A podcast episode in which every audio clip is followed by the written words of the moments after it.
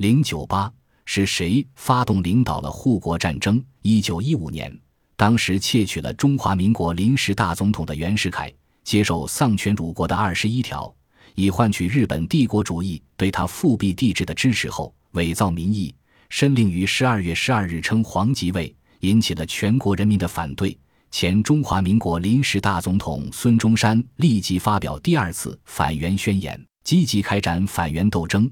在前云南前都、爱国将领蔡锷和维新派领导人之一的梁启超赞助下，秘密地回到云南，联络云南将军后继尧等，于当年十二月二十五日通电讨袁，宣布云南独立，成立护国军，发动了战争。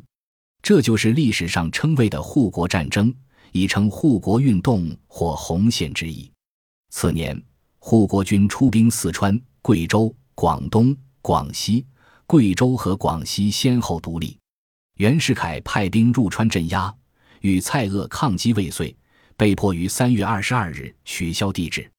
五月，副副军长岑春轩和梁启超在广东肇庆设立独立各省对内对外总机构军务院，代行国务院职权。对袁提出必须以区委为媾和条件。六月六日，在全国人民声讨中，袁世凯忧惧而死。至此，护国战争胜利结束。但长期以来，谁是护国战争的发动者、领导者？众说纷纭。一是蔡锷、梁启超或进步党说，这是比较普遍的观点。一九一五年十二月十九日，蔡锷由日本经越南抵昆明后，于二十二日召开云南军事会议，主张即日兴师讨袁，随即组织讨袁护国军。蔡锷、李烈钧、唐继尧分别任第一、二、三军总司令，分师各地，全面爆发护国战争。梁启超领导的进步党是社会上有实力的大党，得到立宪派和官僚政客的较多支持。也揭出护国旗号，公开反袁。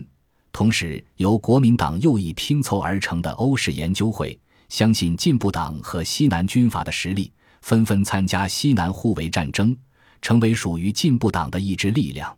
一是孙中山领导的中华革命党说，护国讨袁是孙中山为首的革命党人多年来宣传、动员、组织反袁斗争的总会合。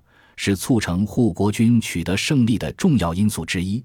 领导这次战争的战斗纲领也是孙中山的两次讨袁宣言。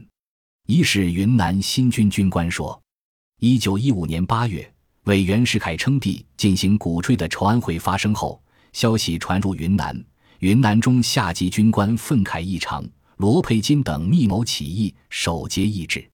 一是各种力量的联合说。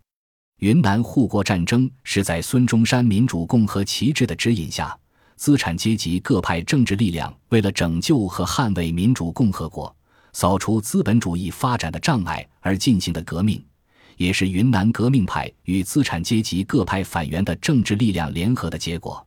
它是资产阶级革命派与改良派联合的标志。